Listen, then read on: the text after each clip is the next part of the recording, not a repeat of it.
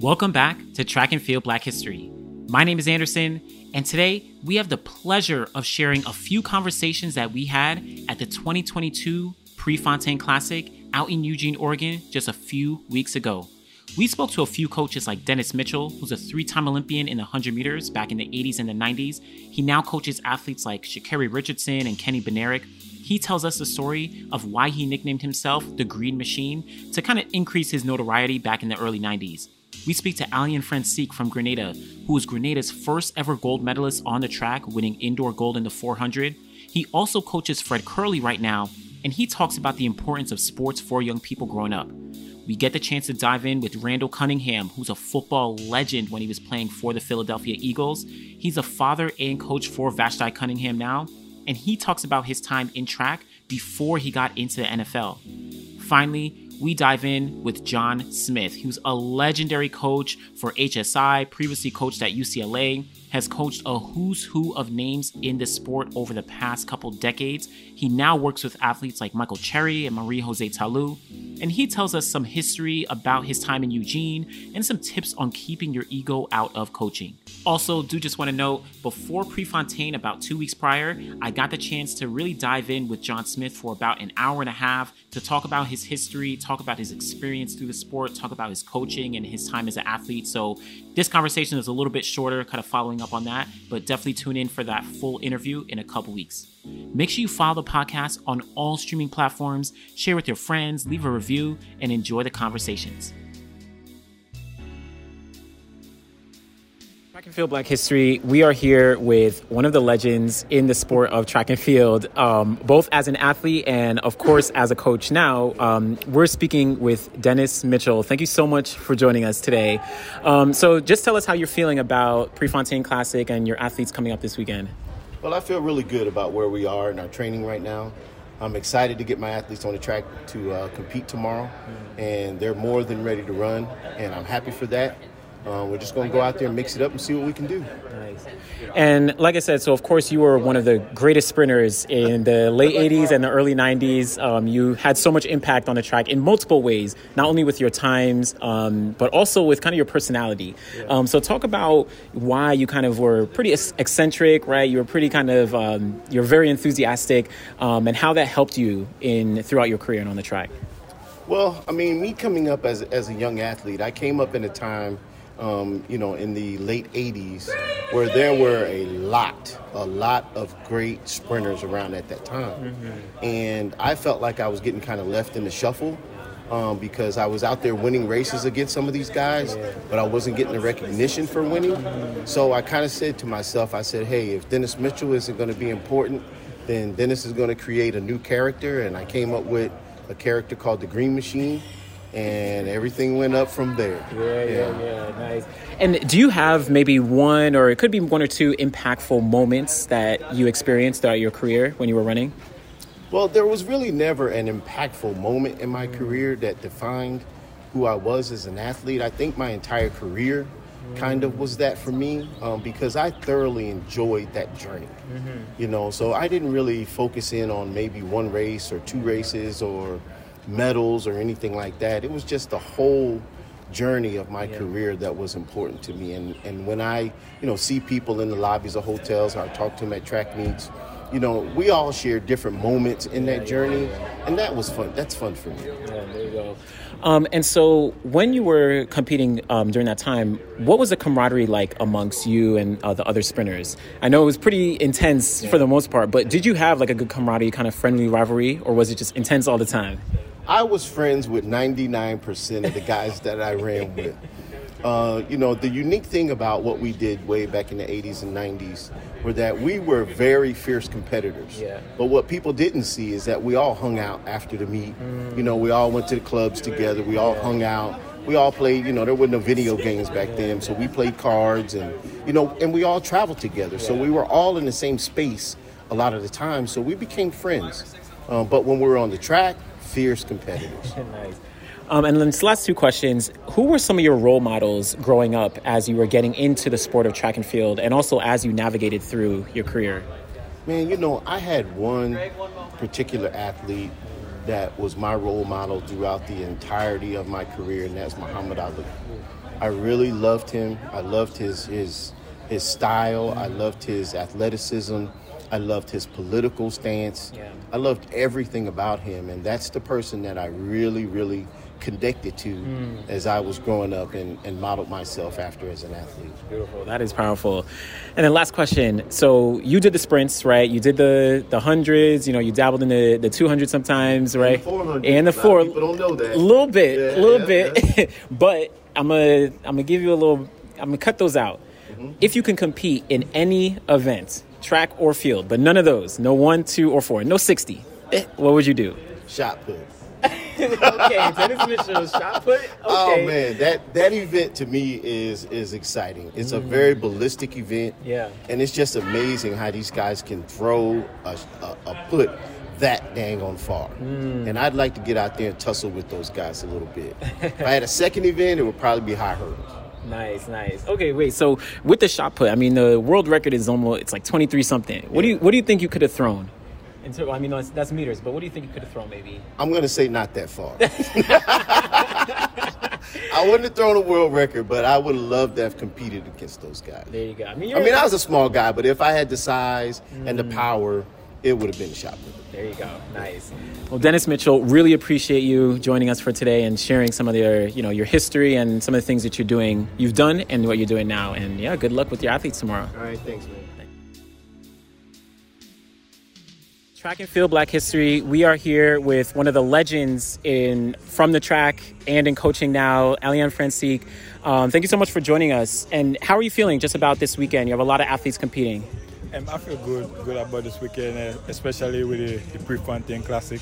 As a Nike athlete, um, I ran here plenty of times representing Nike. So now you have athletes that running for Nike have to come back. So I do it both ways, coaching and competing. So it's it's exciting. Nice. And yeah, of course, you were, like you said, coaching and competing previously as one of the great 400 meter runners, um, you know, sprinters in the past. Do you have like a favorite race or favorite meet or favorite moment from your career on the track that, you know, was really impactful? Well, um, my favorite moment was in 2004 when I won the World Indoors, and it was the first from my country, my island of Grenada. So it was beautiful to parade the flag around the track and to hear our national anthem played. So that was a kind of proud moment for me. Nice. That's beautiful. And like we were kind of talking about off camera, right? Grenada, there was you, and then Kirani kind of replaced you and as a next generation, Rondell Bartholomew, right? But um, what do you what do you think of sprinting in Grenada and even just track and field in Grenada as the decades have gone on? Track and field in Grenada is a big, big, big, especially in the high school level. And we have we have a lot of talent, but we don't have the resources. And I think if we have the resources like the bigger, more developed countries, we'll have more athletes coming out. And it was fortunate.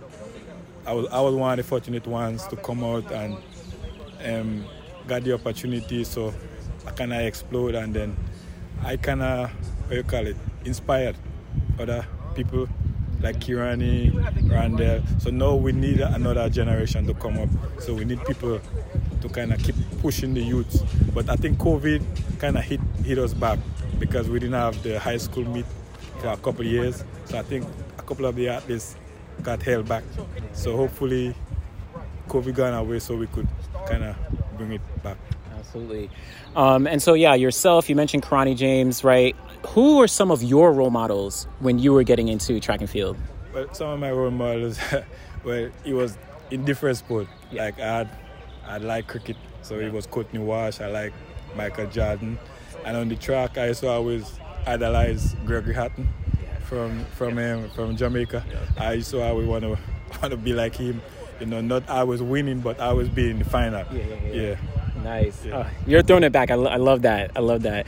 And um, what? How is it like important? What do you see in terms of the importance of not only track and field, but just sports in general for young athletes as they you know do grow older and become adults and navigate into the world? Well, sports, if, if you're in a good system, it teaches you discipline. It teach you how to how to go about life, teach you how, like when you get older.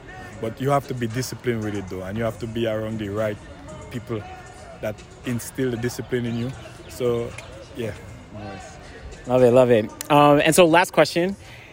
You competed in the 400 meters. You know, you you know, you dabbled in some other sprints as well. But if you can compete in any other event that was not your primary event, what would it be and why? Well, yeah, I competed in the 400, but I, I love the 800, and I think I was a better 800 runner than a 400 meter runner. But I really didn't want to do the training for the 800, so I would, if I have to go back in time, I would I would do the 800. what, what do you think you could run? Or you could have run? Yeah, I probably could have run 142. Woo! Okay, 142. so you, you would have been right up there with David Rudisha, maybe pushing on him. Yeah, yeah, big, yeah. A lot of people don't know. I, I started running the eight, mm. but because of the training, I didn't want to do the training, and I could run a good four. I, I, just stuck with the 400. Yeah, yeah, yeah. Real quick, can I ask you? Because um, a lot of 400 meter runners they do tend to drop down as opposed to go up. And I, I but I think of you know you speaking about you starting the eight. I think um, in the '90s there was Mark Everett who was like a good 800 runner, but he was good on the 400. Right? Do you think 400 runners should try and dabble up to the eight, or maybe it doesn't matter? But it, it depends yeah. because we have different type of 400 meter runners. You have the speed type and you have the strength type. Yeah. You have the speed type that could run one to four like Fred, and you have the strength type that could go four eight. Yeah. Yeah, so it depends on, on the athlete and and what they want to do. Nice, nice. Alleyne Francique, we really appreciate you speaking. I, I, think you should speak more. You are like you're dropping knowledge for us. So thank you so much for joining. We are here with Track and Field Black History, and we are joined by one of the legends in track and field for various reasons, as um, of course now as a coach, um, but we'll hopefully talk about a little bit in terms of his competing before his uh, NFL career. But um, talking with Randall Cunningham, thank you so much for joining us today. And how are you feeling about uh, just this weekend with Vashti competing in the high jump? Oh, I feel really good. I think that uh, she's had about a week off, not a whole lot, but she's excited. Uh, Nike built her a wardrobe, a brand new. I mean, when you see this wardrobe, it's really nice. So they're, they're using her not just as a high jump, but they're using her in the fashion world, which she loves fashion. Mm. So it allows her to feel good about herself and to know that, you know, someone cares about more than just her being a high jumper. And uh, it's really good, and I'm excited for this weekend. Nice, nice. So, can you talk about kind of your background? So, you, were just telling me you competed in the high jump in middle school, high school. Of course, you're known as um, you know a football player to the world. Um, but talk about kind of your upbringing and what got you into sports in general. Um, I was brought up in Santa Barbara, California, and uh, you know my parents worked, so I was at the boys' club, I was at the beach, uh, I was just getting involved in every kind of sport I could, and I just loved everything, whether it was uh, baseball, track and field, football, of course. I played a little bit of basketball. It wasn't really that good, but um, when I when I was in junior high, I started high jumping, and they put a pit out there, and I just ran and started jumping over it, and the next thing you know, I was winning.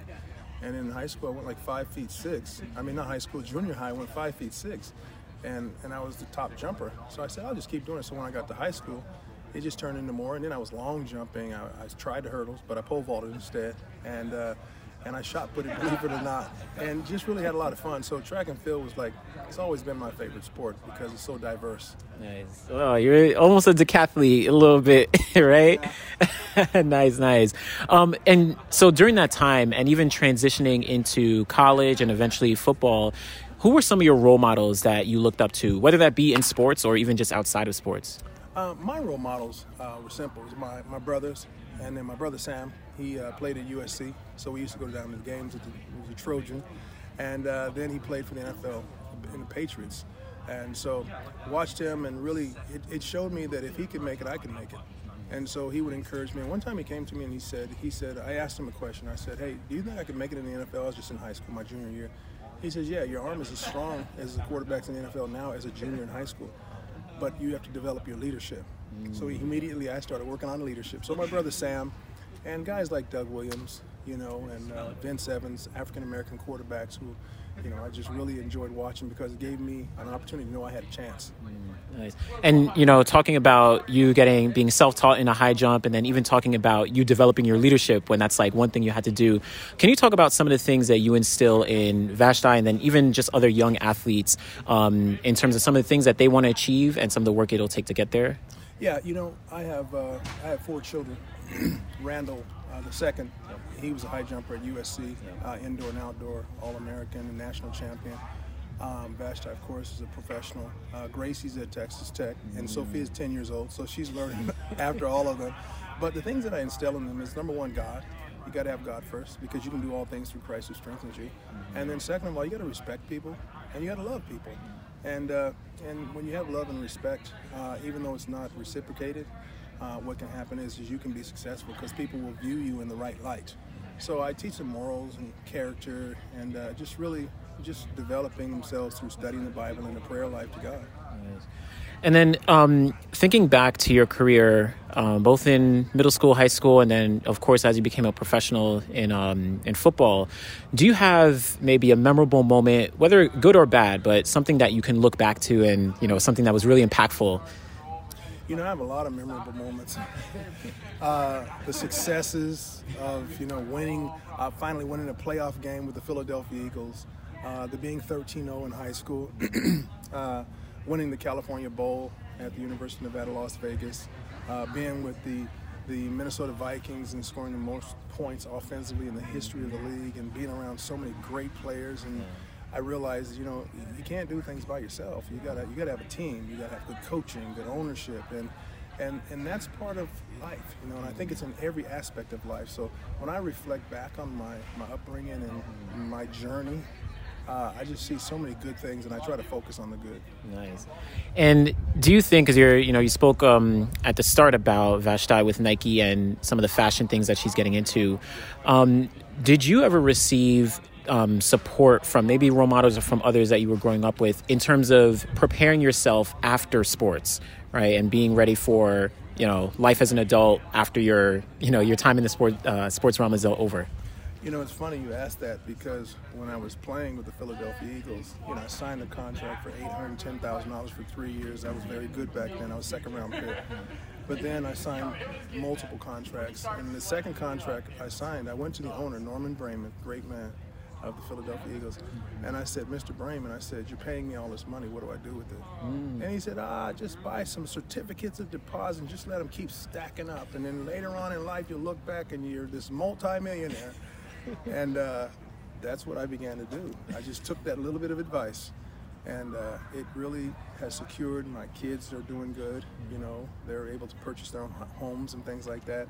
They're able to respect um, making money.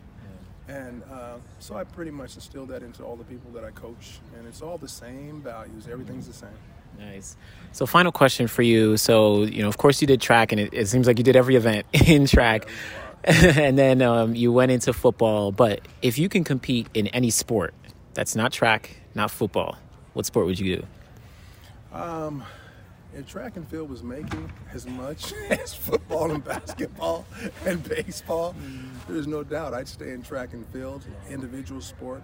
Uh, you really have to rely on yourself a lot as long as you've got a good support team.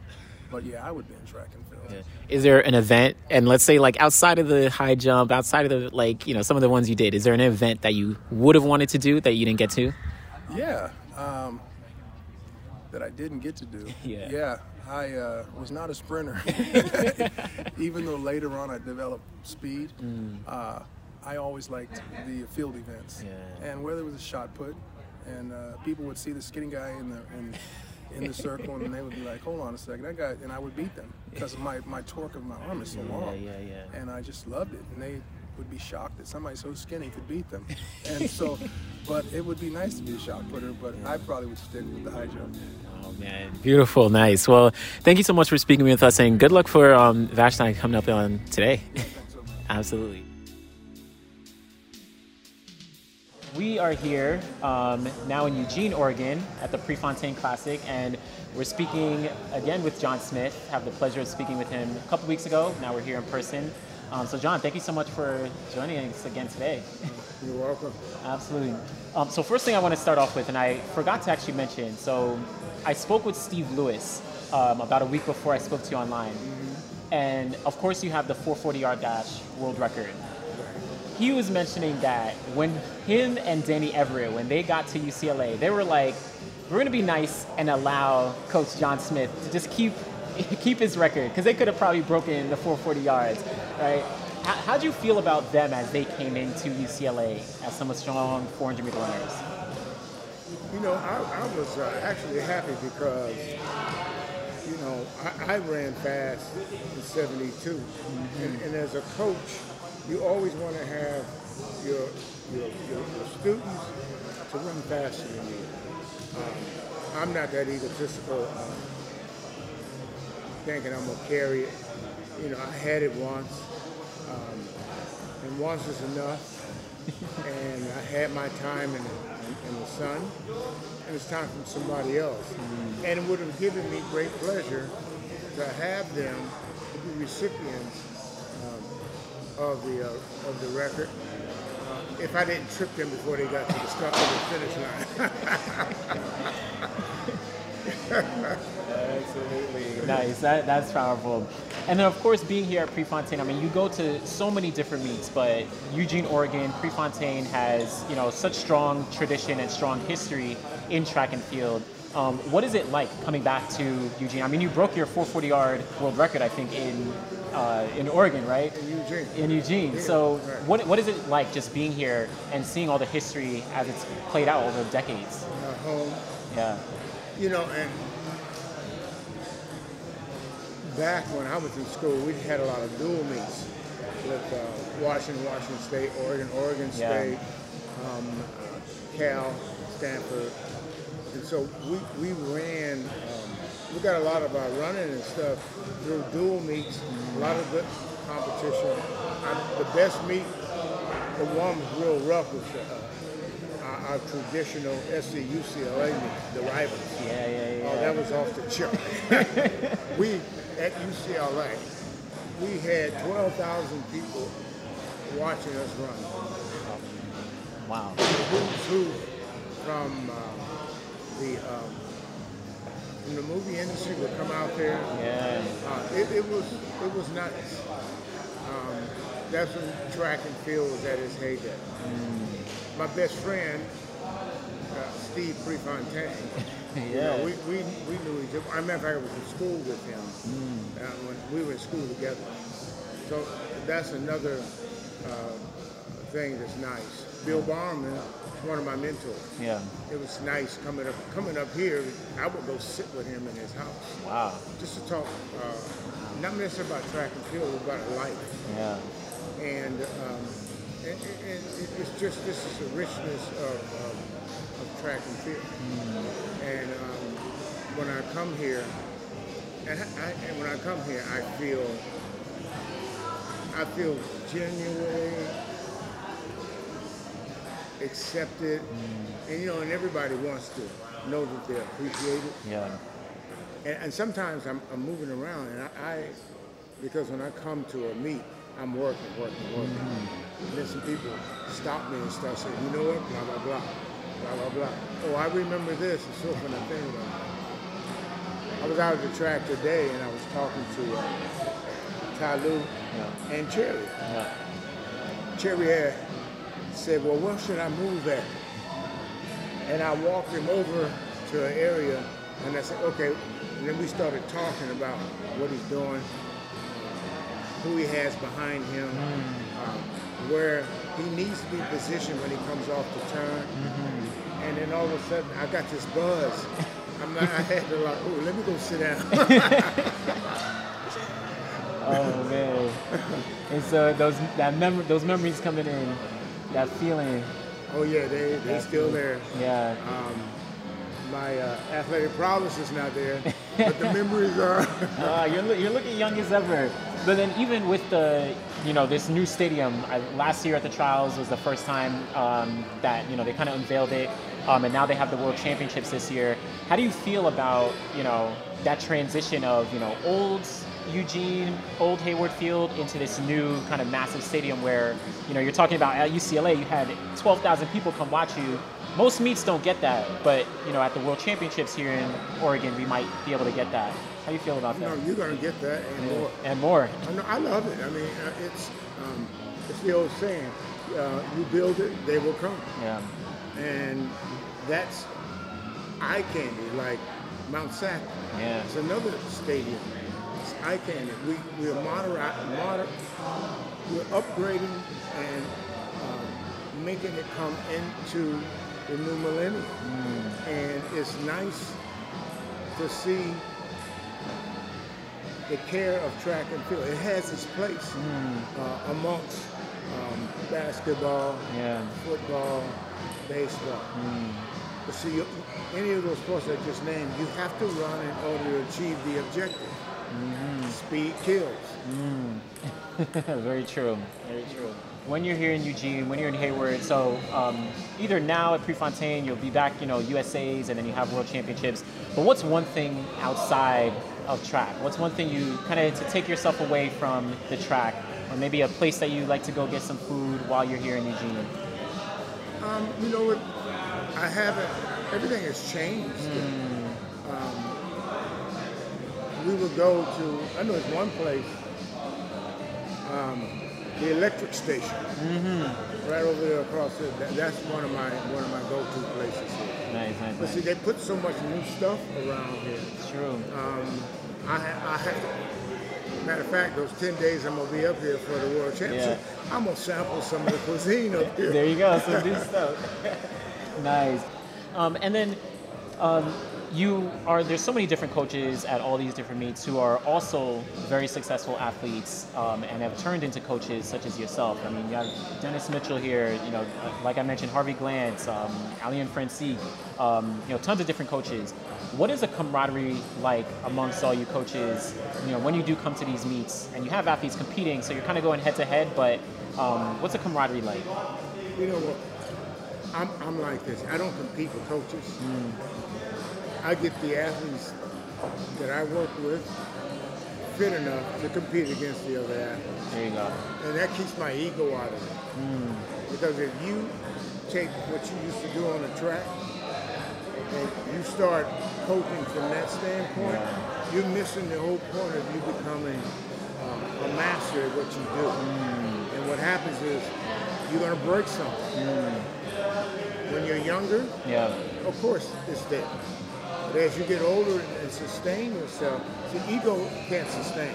Yeah. It'll get tired, get broken, make enemies, Yeah. Um, get kicked out of the sport, mm. start crossing the line, start doing things you're not supposed to be doing because Yeah. your ego's in the way. Very true. But when you take your time, I always tell everybody, you can achieve the ultimate goals that you want to coach or set them in that direction, like 138 for the 800, 19 flat, 42.5 for 19 flat for the 200, Yeah. 42.5 for 400, um, 9 945 for the 100.